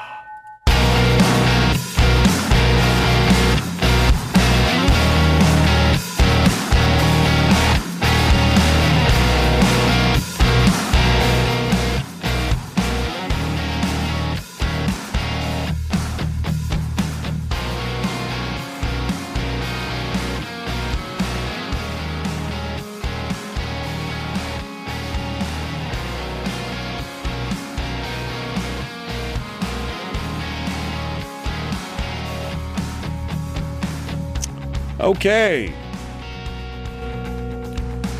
We are back on this fun day Monday. I'm still, I'm still, tr- I'm still trying to wake up. Still trying to wake up. Uh, for those of you who missed it, the, I, I, I don't know. I just laid in bed last night. Last time I looked at the clock, it was almost 12:30, and I was like, "This is ridiculous. It's ridiculous. The alarm's going to go off in four hours, and I'm just, ugh." And I finally fall asleep and pff, the alarm wakes. Just so rude. So rude. I do not want to adult today. Be the first to tell you. I'm I'm just definitely what def, definitely do not want to adult today. All right, um, we're continuing on. The phone lines are open. Uh, if you would love to, uh, I mean, I, if I would love you, I would love you I would love you anyway. But if you feel like you'd like to call in and talk about anything, let's uh, let's hit it. 907-433-3150 is the phone number. You are welcome to join us in discussing and talking about all the things that you want to talk about today. We got some more stories uh, that are going on, and we will uh, just keep hitting those as we go through. Um, I saw this story um, that just it came up on the Alaska Beacon. And what really caught my attention, first of all, is the is the picture in the story. I know I'm easily entertained. Just give me the books with pictures. That's all I want. Just give me the books with pictures. But I, I look at this. I, that's what originally caught my eye was the picture, because the picture is of the Alaska State Offices building, and um, in Juneau. I'm sorry, the Alaska State Officers Building in Juneau. And for those of you who haven't looked at this thing, it it it looks like something that would have been built in Cold War era Russia. I mean, this thing is I mean brutalism, right? I mean, it just it it is just an ugly building I'm sorry, that's just a personal sidebar, has nothing to do with the commentary on the story or anything else. But I look at this picture and I'm just like, that is a ugly building. it is so ugly. Uh, anyway, I'm gonna post the I'm gonna post the story up in the chat room so that we can talk about it here for just a second. Um, it uh, uh, anyway, the story reads that uh, Alaska begins the process for examining workers' pay for competitiveness because the answer is always more money, right? That's what we need. We need more money. If we had more money for schools, if we had more money for employees, if we had more money in retirement, if we had all these things, that would fix our problems. And so they're, I guess they're going to put it to the test. They're got an RFP going out seeking a contractor to perform a comparison between state pay in Alaska, pay in the private sector, and pay amongst other government entities. We'll talk about some details in that here in just a second, but I see that we have a phone call. So let's start off over here and see what it's all about. Uh, good morning. Who's this? Where are you calling from? Hi, Michael. This is Linda Boyle, the uh, quiet half of the David Boyle Linda Boyle combo. oh, good morning, Colorado. How good, are you doing? This good morning, Linda. I'm doing good. What's on your mind? Uh, what's on your mind today? So, what's on my mind truly is I am so passionate about this COVID Alliance, uh, Alaska COVID Alliance. And I'm, I hope that you've read some of my articles that I've written for Must Read Alaska concerning COVID and, and the vaccines, what they call the vaccines, and where the country's going. One of my main concerns I have is the spike protein is something, unfortunately, when you get the shot, it's with you for the rest of your life. Uh, both David and I took the first two shots uh, I'm a nurse by background. I believed what I read. I believed what I heard. I thought it was best for our family that we did that. Um, and so now I'm looking at what's the effect of that and what can I do about that in the future. There's some great people coming up to talk about that and also talk about how to handle long COVID. The other thing that's kind of scary to me is Dr. Nass is going to be talking about WHO, the World Health Organization. Sorry. And, you know, that particular group is looking at taking our sovereignty from us and telling each country in this world how to respond to pandemics and telling you when you're going to be put into um, lockdowns, et cetera, et cetera. And our right. government's looking at potentially joining in on that. So that's another thing that's kind of scary to me. And then you add to that the fact that I believe the COVID policies had helped them figure out how to control us in the future. And I'm very much afraid that that's what the country's going to be doing. So I do want people to come to the COVID Alliance meeting, and I appreciate your skepticism. I certainly understand that. I just thought I'd call and let you know what I thought. Well, I mean, I you know the whole thing that I'm skeptical is is uh, you know is I don't Hello? believe. I'm sorry. Hold hold. I'm sorry about that. Uh, I'm sorry about that, Linda. Um, I, I just look. I, here's what I'm skeptical of. I'm skeptical that uh, Americans will stand for another round of lockdowns or shutdowns or mask mandates or everything, especially after the latest, you know, the, the latest scientific thing that came out that basically said masks did nothing. And they even, I mean, that was even acknowledged by Fauci Yep. that, nas- you know, masks did very little. And so I, you know, while I, I, I definitely would like to know more about what the the lasting impacts are of some of the vaccines and is, is there you know a problem there and everything else. I don't buy into the theory that all these shutdowns are going to occur and they're going to try and control because I just don't think people will stand for it. I just think people are like, I'm over it. If I get COVID, I get COVID. I've had COVID, or you know what? I think most people have probably had it at this point. I think most people will be like, no, not interested in participating in that madness again. So they may think that they have it all figured out, that they learned a lot in how to control people and do all that kind of stuff.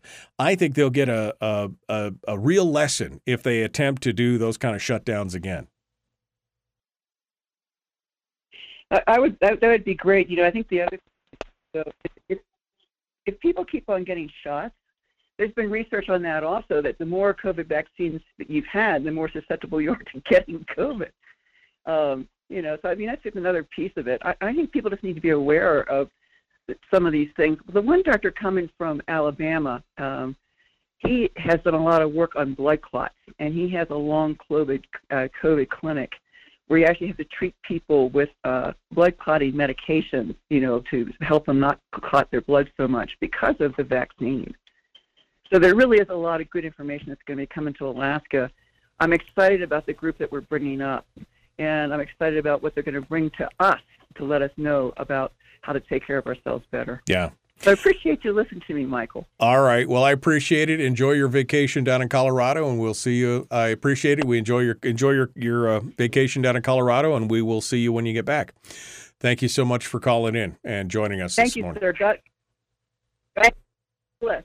All right. Thanks so much. Um, all right. Phone lines are open 907 433 3150. As I said, any topic is fair game. If you want to uh, pick things up and, uh, and talk about it, whatever it is, I'm happy to hear what you have to say on that. Uh, all right. So, this request for proposal for this comparison the comparison is going to include 404 different jobs, including positions as varied as prison guards, archaeologists, there are state archaeologists? Wow. Ferry workers, tax auditors, and the people in charge of regulating the accuracy of gas pumps and grocery store scales. This is an $800,000 contract. It's going to be issued on November the 15th, and the request calls for a final report to be delivered no later than June 30th of 2024. And that would allow for any recommendations to be incorporated into the budget process for 2025, the following year. Uh, during the spring legislative session, the lawmakers had heard extensive testimony about how short staffed the state is, and they budgeted a million dollars for the survey. As of Thursday, there were still, because the hiring is still pretty tough. For example, the executive branch, just the executive branch, 15,650 positions in the executive branch. Only 13,200 were filled. Histor- Man, that's a lot of people just in the executive branch. Uh, that's 85% fill rate. So they're trying to figure out what is it? Is it pay? Is it retirement? Is it what's the, you know, how does it compare? Historically, state officials have labeled a salary competitive if it's better than 65% of the state's private sector and public public sector competitors. Anything at least 10% above or below is considered misaligned. So, and they're going to use Anchorage as the baseline for the measurement. So, I guess we'll see. We'll see what happens. If it's better than 65% of the private sector and public sector competitors, okay. I, I just, I mean, I remember the day when you made a lesser salary, but you got your gold plated benefits, so it was all okay. I mean, I, I, you know, that was the remember that was the push for it when it was all said and done. Uh, all right, let's go back over to the phones and see what you guys have to say. We'll go back over here. Good morning. Who's this? Where are you calling from? Good morning, Michael. This is Carlene in Kodiak. Good morning. Um, going back to David Boyle's talk on the on the COVID, I was wondering if perhaps you could have somebody come onto the program after Peter, Dr. McCullough has uh, spoken in Anchorage. I have his curriculum vitae here, and um, I hear him often on different radio programs. So this is a really important topic. And on Town Hall News, somewhere around August 4th, 5th, or 6th, somewhere there, they said that the long COVID, about 30% of the people that get COVID get the long COVID. And so this is a big deal.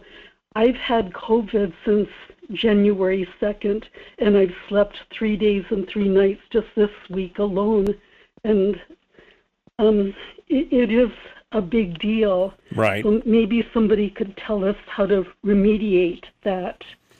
Yeah, no, maybe uh, I'll reach out to David and Linda and see if I can get, uh, maybe we can get some contact and bring Dr. McCullough on to talk about it. I know that there's been several people that I know that have had lingering repercussions from COVID, and uh, so, a couple people I know have have got it multiple times this year alone. So definitely, uh, it wouldn't be a bad thing to do because it can. It, it, can be scary. It is a bad. If you do get it, it can be bad. Not for everybody, but for some people especially, it can be bad and have long term effects. So, yeah, it wouldn't be bad to have Dr. McCullough on to talk about it. See if we can get him on the program, maybe. That would be wonderful. All right, Carlene. Well, I hope you I hope you feel better, and I appreciate you listening. And thanks for tuning in. We'll uh, we'll catch you next time, okay? Yes, I know. All right, thanks. Uh, Carlene calling in from Kodiak, which leaves one of the lines open at 907 433 3150. 907 433 3150. Well, something's got to be done in the state to try and uh, attract or keep uh, our kids, right? I mean, we've talked about whether it's the university, whether about it's voc ed, whether it's opportunity, whether it's getting government out of the way, and more. A new study proves that that is more important than ever. Uh, this new study, James Brooks over at the Alaska Beacon is writing about it and uh, it's got some interesting details. I think uh, it, it, even made me raise my eyebrow a little bit when I was reading some of the details of this. We'll get into that here in just a moment. Uh, but before we do, we've got another phone call, so we'll go over here. Good morning. Who's this? Where are you calling from? Hey, Michael. It's Elena from Anchor Point. How are you doing? Good, good. How are you doing this morning? What's on your mind? Oh, hanging in there. Well, you were touching on a topic last week um, about college education, and it ties in, I believe, with the employment of issue that we're having these days.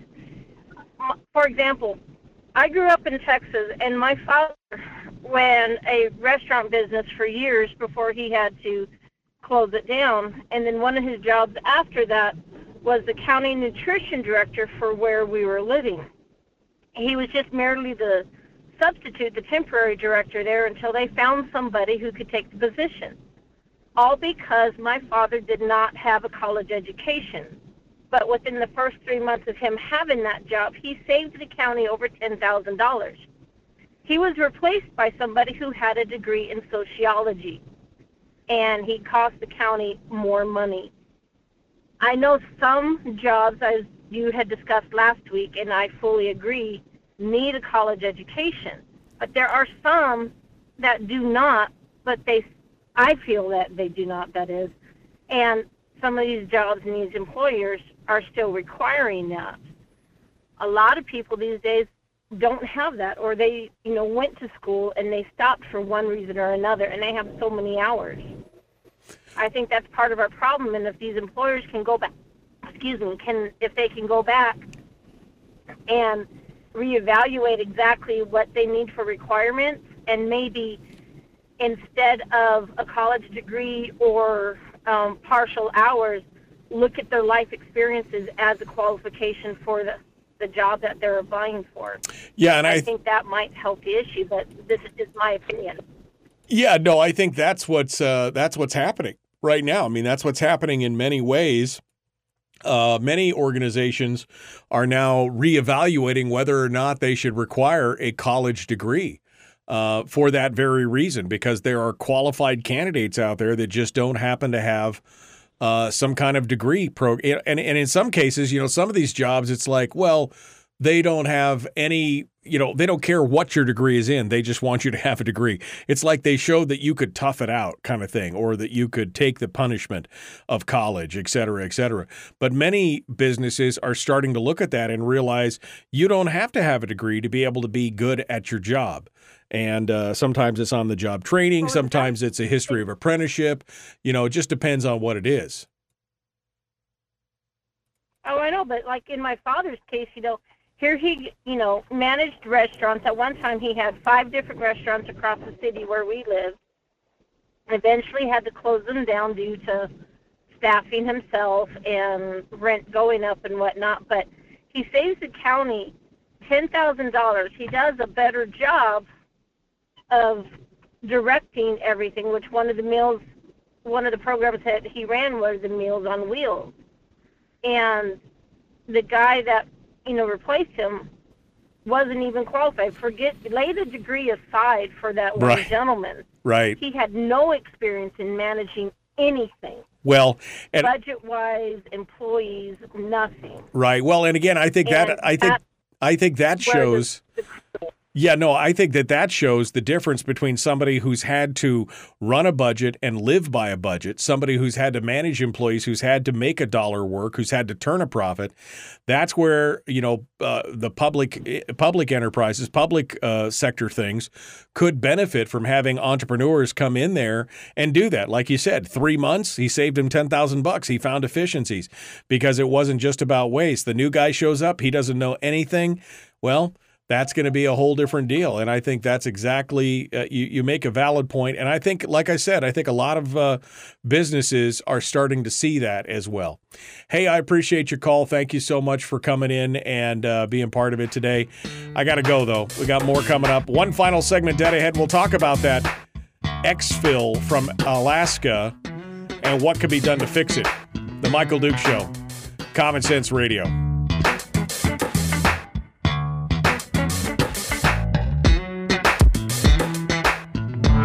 Broadcasting live through a series of tubes. allowing all of these uh, en- entities to provide streaming stuff uh, going on on the, on the, the internet. Well, it's kind of hard to explain. Sorry. Streaming live every weekday morning on Facebook Live and MichaelDukesShow.com.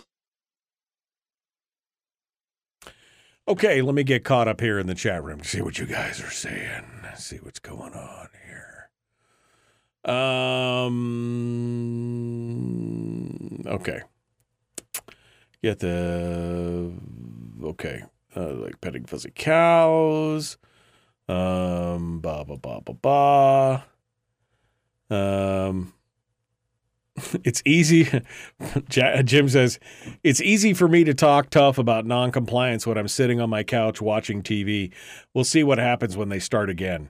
Yeah, I mean, it, it, it is.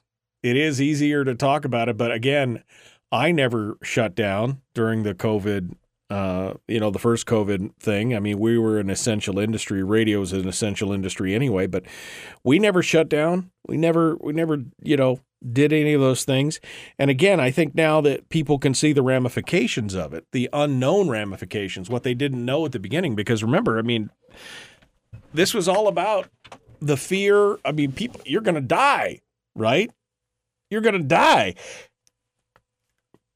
And while it's true that COVID is a and can be a dangerous virus and dangerous disease, it turned out that the number of people who died you know, that it was lower than what they anticipated. I mean, they really, really pumped up the fear factor on that, hoping to minimize it. And I think in the long run, it's backfired. Whether it's the you know the lost the lost uh, years of schooling for the children, the irreparable harm that was done to many businesses, the um, the, hypocrisy of many of the politicians who are calling for their cities to be shut down and then we're off scene attending dinners and getting their hair cut and everything else. Um, you know, the the do what I say, not what I do kind of thing. I think that if it came around again, I think it would be a totally different um a totally different thing. Now, he also makes the point unless you're self-employed, job mandates are hard to ignore. So if your job says you must get the COVID vaccine, yeah, I mean, I, I could I could see that. It's a, it's a tough decision. Uh, I was just very thankful as I watched all that stuff go through. I was very thankful that I myself was not faced with that with that uh, problem where they said you have to get vaccinated. Um, I I'm glad I wasn't. I, I'm glad I didn't have to face that decision. That would be a very very hard decision for people who had to make the choice of do I give in and capitulate or do I change jobs? You know, or and in some cases, especially people in the medical industry, there I mean, there was not another job that you could take that didn't mandate it uh, in the in the long run. It's just it's just it's it's scary. You know, it's scary. Um all right. Um at this point, what difference does it make? Um, uh, okay. Going through here to see what's going on here. Whoopee, Brian. What, Brian? What? Uh, whoopee, we're all going to die. Uh, he says, I maintain, um, um, I maintain the cure was far worse than the disease. Yeah, I mean, I would agree with that. And, and in fact, I think you could look at other countries that did not have the massive amounts of lockdowns that we did. And their numbers are, you know, again, comparable to what we did. So, uh, did we really save anything or did we just do more? Was it more of a self inflicted wounds? It's, uh, it's, it's interesting to see what's, what's going on there. Um, interesting medical what? I don't. Medical universities are soliciting long haul COVID and chronic Lyme people for studies. Both bioweapon Lyme disease? I don't know. Lyme disease is not a bioweapon. What? I'm confused. I'm confused by your your comment has confused me. We'll see what's see what's going on here. Um all right. I think that's pretty much all the good comments. Uh, I mean, it's all good comments. Um, yeah, Debbie says she's talking about the building, the state capitol building. I agree. Went to the capitol and saw this, and it's so very dirty. It looks moldy. I mean, yeah, you look at the outside of the building, and it's just like, first of all, it's all big and gray and brutal and concrete. It looks like a bunker with windows. And then on top of it, it's got all this scuzz and scum on the outside of it. And you're like, man, show a little pride in what you're doing. it's just like, wow, this thing is oof, oof. All right. Um, I got this study to talk about and phone calls and more. We're ready to go. Like and share, like and follow, do all the YouTubey things and get ready to go. Let's get to it, shall we? The Michael Duke Show. Common sense, liberty based, free thinking radio. It's Monday. I might go back to bed after this. I'm not really, but I wish. I wish I could go back to bed after this. All right. Here we go. Ding. That's it. Here we go.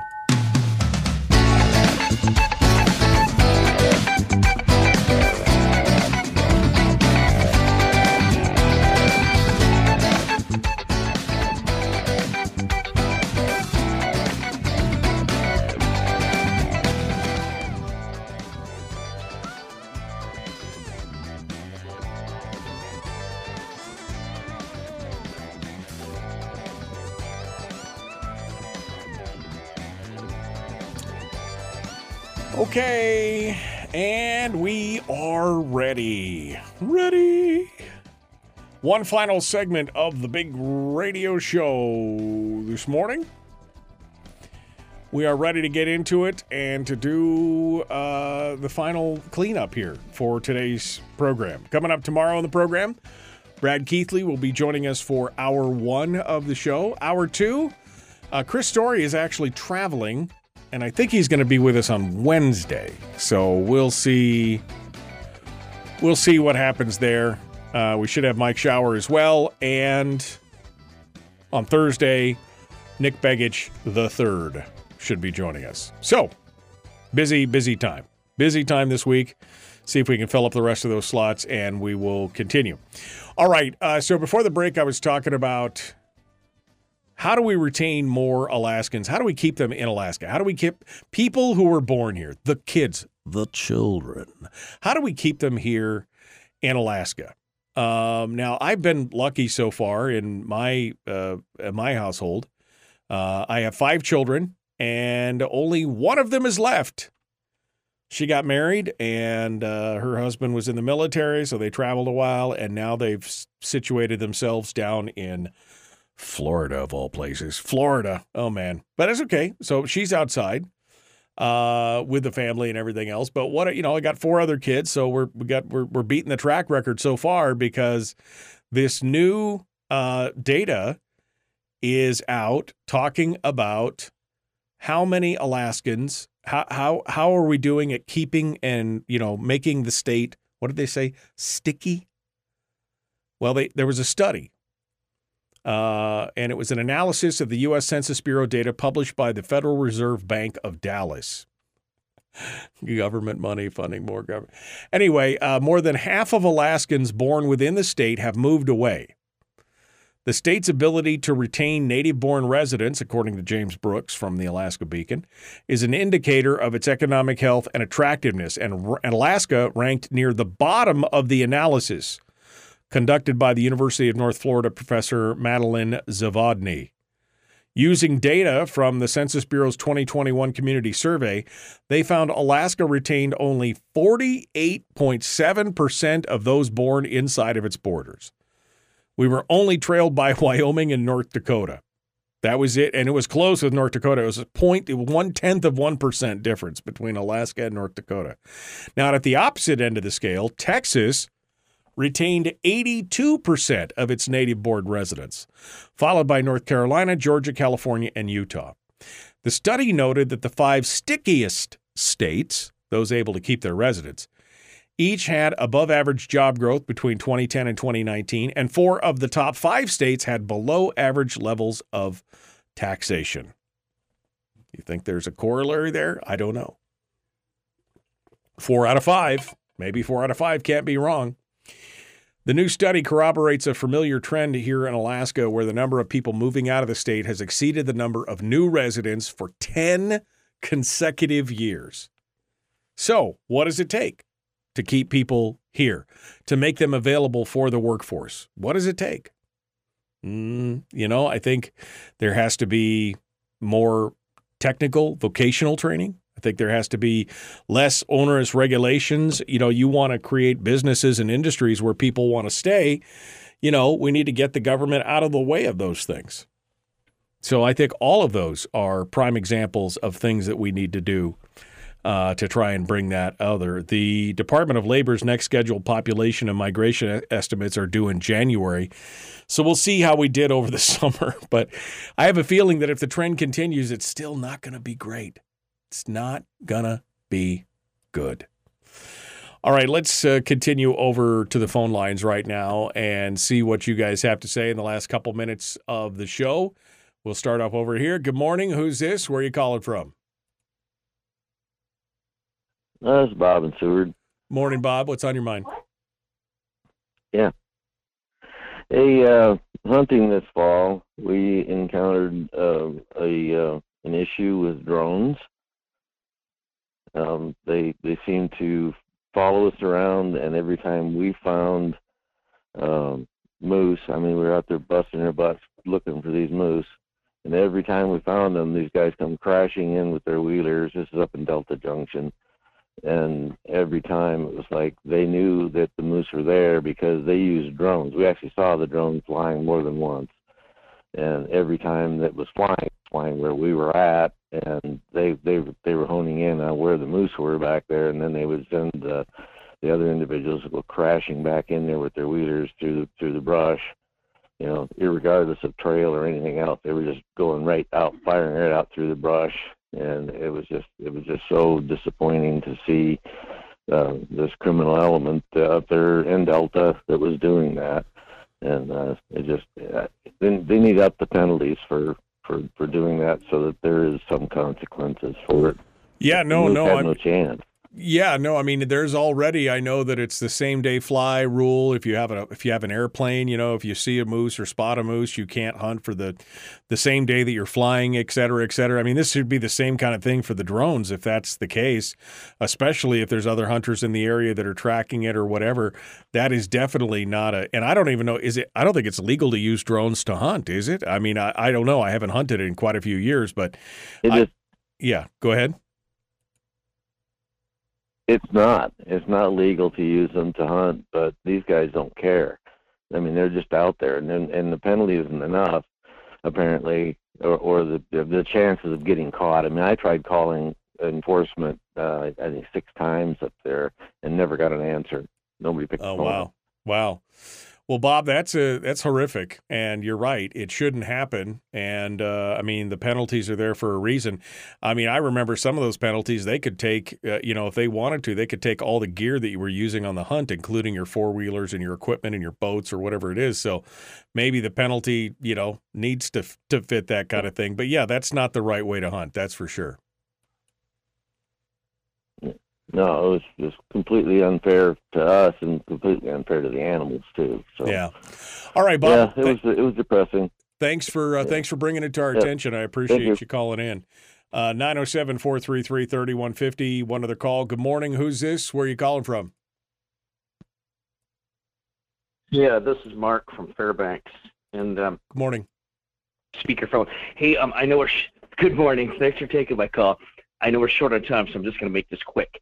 The lady that called in about long COVID, so this is people suffering from long COVID or repeated COVID. Um, they can check out the real Dr. Judy. I think these are all .com, but it seems like they're real doctors. They have a real good track record helping people. The real drjudy.com, the real drjudy.com, drstellamd.com, drstellamd.com, and then um, Dr. Peter McCull- McCullough. Sorry, I'm not. I don't remember how to pronounce it exactly, but Dr. Peter McCullough, M C U L L O U G H, M C U L L O U G H. Okay. So um, to help people who are suffering from COVID issues. Yeah. Um, the real Dr. Judy, Dr. Stella MD. Yep. And, Dot com doc- and Dr. and McCullough. McCullough. Yeah, Dr. McCullough is going to be speaking at that COVID Alliance meeting. So it's it's good stuff. I know that there's people out there who are suffering it. And uh, Mark, I appreciate you calling in and giving us the details on it. Thank you so much. All right, folks, we are out of time for today. We'll be back tomorrow with Brad Keithley, bright and early. Join us in the six o'clock club. That's a free club. You just got to show up at six o'clock and listen to the show. And you're an official member. We got t shirts and everything. it's Monday. You're going to have a great one. I guarantee it. Or twice your money back. We'll see you tomorrow. Have a great day.